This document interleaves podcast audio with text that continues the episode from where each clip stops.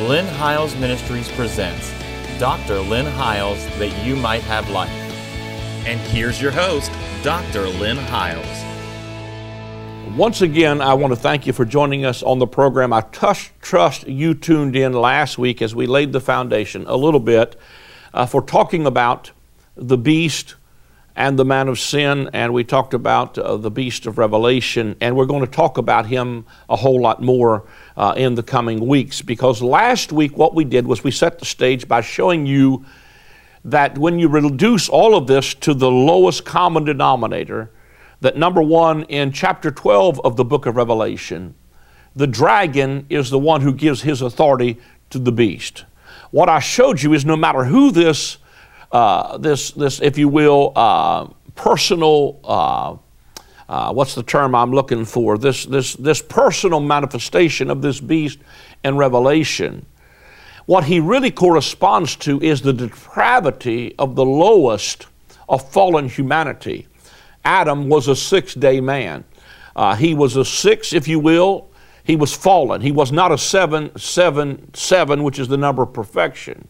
He was a six in his spirit, a six in his soul, and a six in his body. He was the epitome and totality of fallen humanity. What we see is depicted, as we will historically see this fulfilled in Nero, is that Nero is the uh, he's the totality or the embodiment, if you will, of this evil as he is manifested uh, uh, to try to, uh, in chapter 12 of the book of Revelation, persecute the woman and her seed. Uh, but the good news is, is, you know, see, what most people's Bible, as far as they're concerned, ends in the Revelation 13 with the coming of the beast and his mark. It really does not end with the coming of the beast. It ends with the triumph of Christ over that, the triumph of his people over the beast, over the number of his name.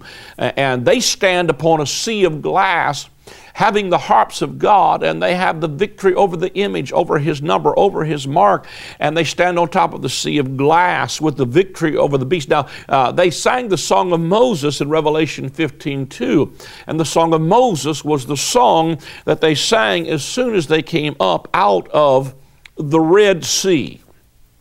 And uh, uh, they sang the Song of Moses. And the writer of the New Testament gets a hold of that and said that even as they were baptized into the sea under Moses, so when they were baptized, and that was a picture of water baptism, when they were baptized into the sea, the same water that saved them destroyed the whole Egyptian army. And so, what I'm simply saying is when we identify with the death of Christ, his burial, and his resurrection, we immediately have the victory over this dragon. We have immediately the victory over this beast. We immediately have victory over the number of his name. And uh, we, we can sing the song of Moses that said, The horse and his rider has been thrown into the sea, because then we identify with what Revelation 12 said. They overcame him by the blood of the Lamb and by the word of their testimony. So our identification with the work of Jesus is what has freed us from that bondage. The only, listen, I, am really not worried about, I'm, I'm just going to be real frank with you. I'm really not worried about, uh, you know, a man of sin coming to the White House or some other world leader. I, you know, today, just today on Facebook, I read five different interpretations of who somebody thought was this beast or this Antichrist that's either coming. And I have seen for years, uh, go back and check the books out of people, you know, that I believe are well meaning that have so many times missed it when they thought, when they thought Sadat was the Antichrist, when they thought Begin was the Antichrist, when they thought Gorbachev was because he had that mark on his head, when they thought Ronald Reagan was because he had six letters in each name, when they thought Tony Blair was, they thought uh, uh, that Saddam Hussein was the Antichrist, they think Tony Blair was, uh, from Bill Clinton to uh, Barack Obama. We continually keep on trying to connect this to some future Antichrist. And let me say, first of all, then, that it's really the man of sin or the Antichrist you need to deal with is not in the White House, it might have been in your house. And the deal is, is it's not who's in the White House or who's in any house that takes us to heaven or hell. And whoever takes the mark of the beast, uh, you know, ends up, uh, um, you know, whoever receives his mark is cast alive into the lake of that burns with fire and brimstone. And so uh, it's not a mark physically uh, uh, that's on my head or my hand that's going to take me to some future hell. What the deal is talking about there is he's talking about uh, not just somebody coming to the White House that can force that kind of a thing on you. I mean, they could tattoo you all over your body, but if there's not a change in your own spirit and your own heart, what, your, what, what depends on whether you go to heaven or hell depends on whether you believe Jesus is the Son of God and you've received the forgiveness of sin and the abundance of grace.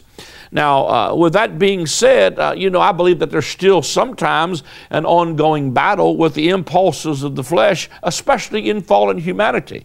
But with the new covenant, there comes a new man.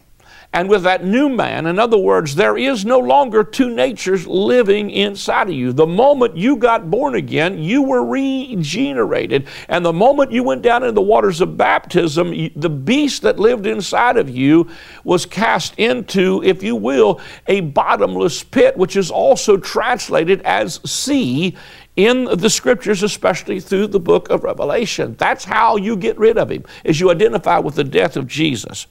Now, let me come back and, and, and, and talk about, and let me just say, real encouraging, real quick, and I'll put this up on the screen. But I wrote this little book in 1993 before I understood a lot of the historic value. Uh, of the book of Revelation. But in this particular book, it will ex- describe a whole lot of this, what I call the basic common denominator of the sin nature of the fallen Adam, who was a six in his spirit, a six in his soul, and a six in his body. And, uh, you know, uh, the bottom line is the temple of God is right here. Who are you allowing to live in this house? Either Jesus lives here, either the Lord has come into his temple, or the man of sin is sitting in the temple. And I just happen to believe that the man that's sitting in my temple is the Lord Himself. And when He comes into His temple, God is in His holy temple. Let all the earth, which speaks to me of flesh and dust and the realm of Adam's fallenness, the meat which Satan feeds on. So, you know, I, I, let me just say this again and, and, develop just, just a little bit further before I go into uh, the historic part of it. Uh, you know, I, uh, my wife is, is, uh, is a great cook, but we live in the country.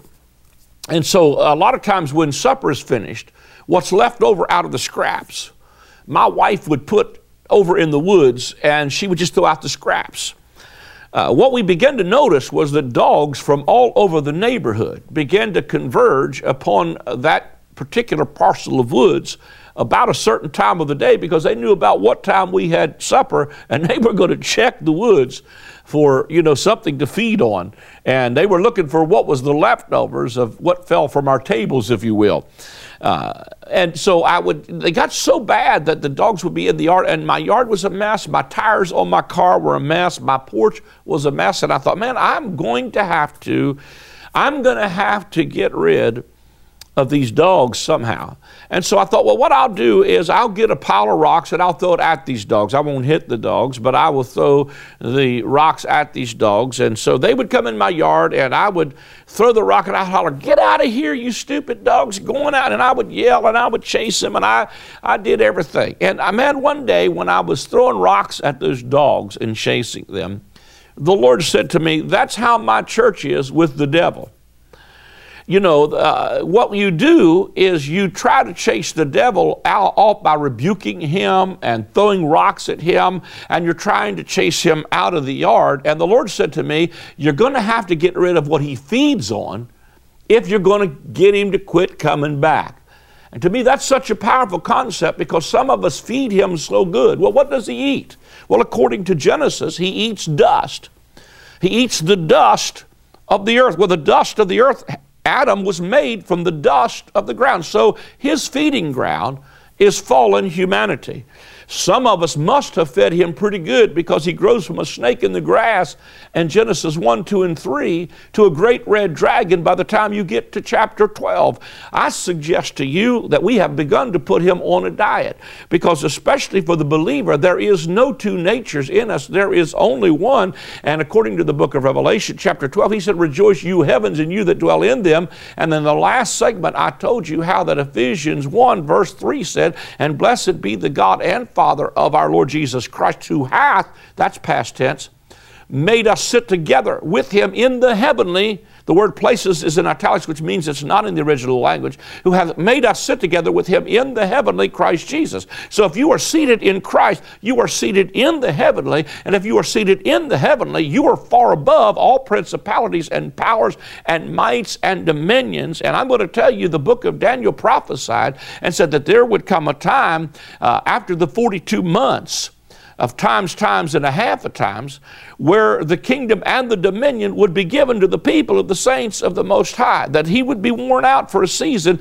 but that the people, the saints of the Most High God, would receive the kingdom and the power and the dominion. I suggest to you that happened from 66 AD to 70 AD, and that we now have emerged with the power over the beast and authority. And I'm telling you, it's time that we continue to operate in the authority and power of the Holy Spirit to absolutely, hallelujah, keep this satanic power bound in this bottomless pit. If you remember last week, I shared with you how the sea, the word sea, is the same word that we translate abyss or pit in several places in the scripture. And so, what keep what cast him into the sea? If you remember, I shared with you how that when the the children of Israel came out of Egypt into the promised land. They crossed the Red Sea. A lot of places in the scripture, it kind of uh, makes reference to that Red Sea crossing as, uh, as the sea being a bottomless pit, or a pit, if you will, but the same water. I love this. The same water that destroyed the uh, Egyptian army, the whole Egyptian army, is the same water that saved them. They came through the waters, and the, the enemy was destroyed, and the, the water closed about them and saved them. So the, when we go down into the waters of baptism, we are identifying with the death of who we were in Adam. We have cut off the food source to this dragon who eats dust who feeds on sand, who feeds on the dust of our fallenness. Can I say it like this? Put him on a diet and he'll quit bothering you. Resist the devil. Submit. Here's the key submit yourself, therefore, to God. That's the first key. Resist the devil, and he will flee from you, because he seeks whom he may devour. If you play around in the realm of the dust, if you play around in the dirt of Adam's fallenness, uh, you are serpent's meat. You are food and fodder for him, and you can chase him all you want to, just like those dogs that used to live uh, down at my house. I, you can listen. What I began to realize was that I could get people some temporary relief by laying hands on them by casting out devils, by rebuking the devil, by taking authority over him. But the only way you're going to have long term results is when you quit feeding him so well. See, those dogs quit coming to my house when I quit putting food out for them. And so, you know, I think, uh, you know, sometimes, uh, you know, I, I, even sometimes the American church is, is like a meat market parade of dust, of flesh, of Adam's fallenness and we wonder why we have, uh, we have spirits operating sometimes. But I believe, uh, according to the scripture, that Satan has been bound. And I believe that, you know, like I said in, uh, uh, in an earlier segment, I believe the thousand year millennium is not somewhere in our future. I believe we've been in that millennial reign of Christ where Satan is bound with a great chain. But I believe uh, what is, is, it continues to keep him bound, and the authority has been handed to the believers because when Jesus gave authority to his believers to cast out devils, to heal the sick, to raise the dead, and they came back and reported to Jesus, and they said to him, Even the devils are subject to us, uh, and uh, the sick are healed, and the dead are raised. And Jesus says to them, And I beheld Satan as lightning fall from heaven. It is the authority of the believer that keeps him cast out, it is the authority of the believer that keeps him chained, it is the authority of the believer that Jesus said, then rejoice, uh, not just because you've got power and authority over devils, but rejoice because your name is written in the Lamb's book of life. And in the book of Revelation, chapter 13, it said, All will wonder after the beast whose names are not written in the book of the life of the Lamb. So the believers are the ones whose names, natures, are written in the book of the life and the Lamb. Uh, for the believer, the battle's over you say, well, you know, uh, you know, I, I, you, you, well, I, I, don't have time to really develop that like I'd like to, so I won't even open that can of worms. But I'm just trying to tell you that the lowest common denominator of uh, the book of Revelation, and then we're going to see how it was unraveled and specifically fulfilled and personified in the life of Nero. But it is the dragon who gives him power, and it is the fallenness of Adam, or if you will, the man of sin, or uh, the man of dust and let me say as well, because I know somebody's probably watching me who says, well, no, no, no, the man of sin is, is totally different than the beast of Revelation. And yes, uh, uh, there is a historic fulfillment of the man of sin. It was probably either a man by the name of John Levi or it was Nero. Nevertheless, either one of them find their fulfillment in the book of Thessalonians relevant to the people of the church of Thessalonica because Paul says, It is no need that I write to you the times and seasons, brethren, because you know perfectly that that day will not come until there comes a falling away first and that man of sin be revealed. He was talking about something that was relevant to that people, and there was a great falling away as many of them were going back to Judaism and they were going back up under the law and they were going back up uh, to putting, if you will, the weapon right back in the hands of the enemy because the weapon that we that that Satan uses against us is the weapon of accusation and condemnation. When Jesus destroyed him and disarmed him, according to Colossians chapter 2, he disarmed principalities and powers in that context, the weapon he took from him was the handwriting of ordinance that was against us. It was the law of the Mosaic system. Uh, I'm telling you that the seed of the woman triumphs.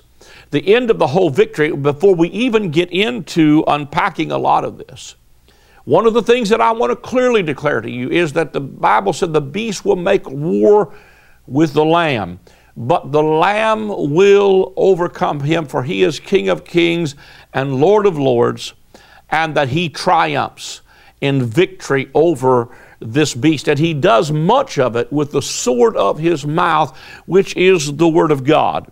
And so, to me, when you see uh, the sword of the Word of God, uh, you see. Uh, uh, when you see the sword of the Word of God, you see the Word of God being preached. Let me see if I can find it uh, real quickly. I, I, don't know if I can find it real quickly or not in my notes, but uh, uh there was a, a, place that I, I, just saw this weekend as I was looking at the Word of God where uh, Jesus comes and he is speaking to.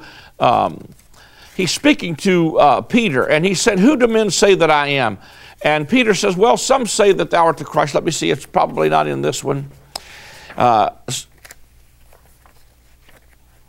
uh, but uh, I can't. I've got so many notes here. I can't find it in my notes real quickly. But let me let me let me say it. Uh, here it is. Matthew 16, verse number uh, 13 through 20. It said, "When Jesus arrived in the villages of Caesarea Philippi, he asked his disciples, "What are people saying about who the Son of Man is?"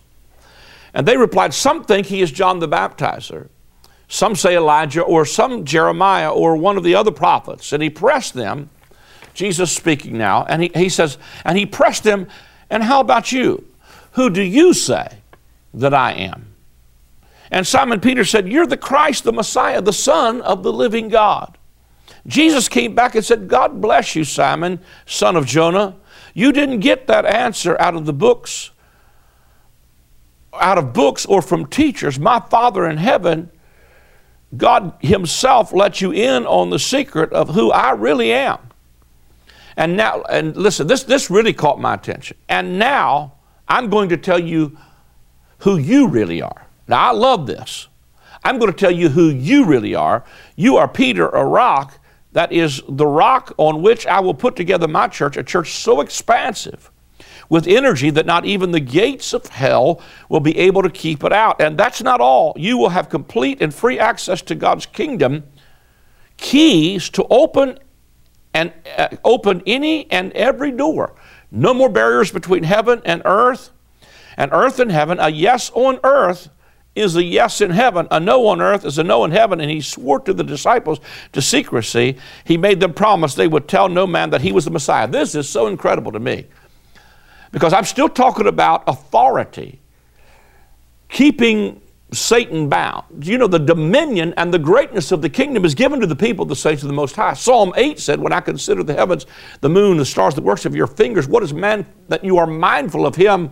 You made him a little lower than the angels. You crowned him with glory and power, but you gave him dominion. You gave it to man. So God's authority has been handed over to the people of the Most High God. And what, what he said, whatever you bind on earth is bound in heaven, and whatever you loose on earth has been loosed in heaven. The, the, the message Bible says, I'm going to give you kingdom keys or the keys of the kingdom, and uh, they open and uh, they, they open any and every door. No more barriers between heaven and earth, and earth and heaven.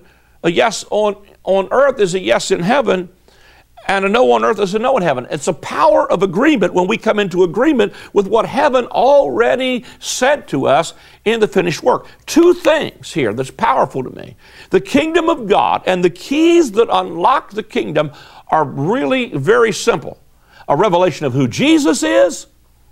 Who do men say that I am? Thou art the Christ, the Son of the living God. So the first revelation we have to have is a revelation of Jesus Christ in the fullness of his person and in his work and the authority that he triumphed. Thou art the Christ. You're the one that all the prophets prophesied about that was coming to bring the kingdom to us. So the first dimension is Peter had a God given, not a man taught or a book read, but a God given revelation of who Jesus really is. The greatest need on the planet today is that God would give us a spirit of wisdom and revelation into the knowledge of Him. The eyes of our understanding being flooded with light. God giving to us, if you will, a revelation of who He is, not only over somewhere in the blue sky, but who He is in us. And then he turns around and says, Not only uh, do you need a revelation of who I am, but he looks at Peter and he says, Now I'm going to tell you who you are. You're a rock. And can I tell you, I believe what God's releasing in this hour is a revelation of who you are. And the moment you know who you are in Christ, you will never again have a demonic spirit or an Adam nature rule or dominate you. You will do exactly what Colossians says. The Amplified Bible says, I believe it is in chapter 3 so kill, deaden, and deprive of power the animal impulses that are lurking in your members. The authority of Christ in you and through you, and who you are in Him, are the revelation upon which the church is built. It is the revelation upon whom the gates of hell will not prevail against no dragon, no sea monster, no demonic spirit, no Adamic nature ruling or being king. Jesus is king, and Jesus is king not just over there, Jesus is king right here. That's so powerful to me. And I just want to encourage you. Probably I'm speaking to somebody right now. This, this, this ought to be just really good news because I believe that God is really raising up a people right now in the earth that are beginning to come back to this original line of thinking. I sometimes think that when it talks about Satan being loose for a little season uh, in the latter part of Revelation, it's because the church has become weakened in its theology that there's any kind of operation at all of demonic activity. I believe we still have power to bind on earth what's been bound in the heavens, to loose on the earth what's been loosed in the heavens. And what looses and binds that is a revelation of who Jesus is in his finished work, and it is a revelation of who we are. Uh, my, no wonder there's such a powerful release going on in the planet coming from all kinds of directions of knowing who you are in Christ, your identity. I love how uh, the Bible says in 2 Corinthians, I believe it is chapter 3, it says this in the Message Bible. It says, For if the government of condemnation was glorious, how about this this government of affirmation. So the old covenant told you what you were not, and the new covenant tells you who you are. I think it's incredible that when Jesus hears John the Baptist preaching the gospel of the kingdom, and John said, The kingdom is at hand, it is within your grasp, and Jesus is literally baptized into the into the Jordan River. He comes up out of this out of the uh, the river Jordan, and the Spirit of God descends on him like a dove. And his father speaks out of heaven one of the most powerful words of affirmation. He said, "This is my son."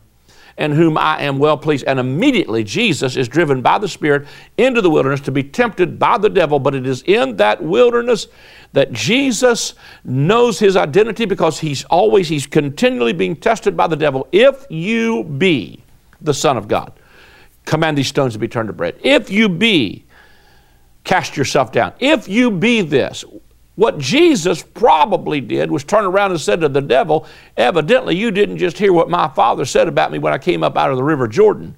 Because man does not live by bread alone, but by every word that proceeds from the mouth of God. And the word that just proceeded up out of the mouth of God when Jesus came up out of the waters is, This is my Son, in whom I'm well pleased.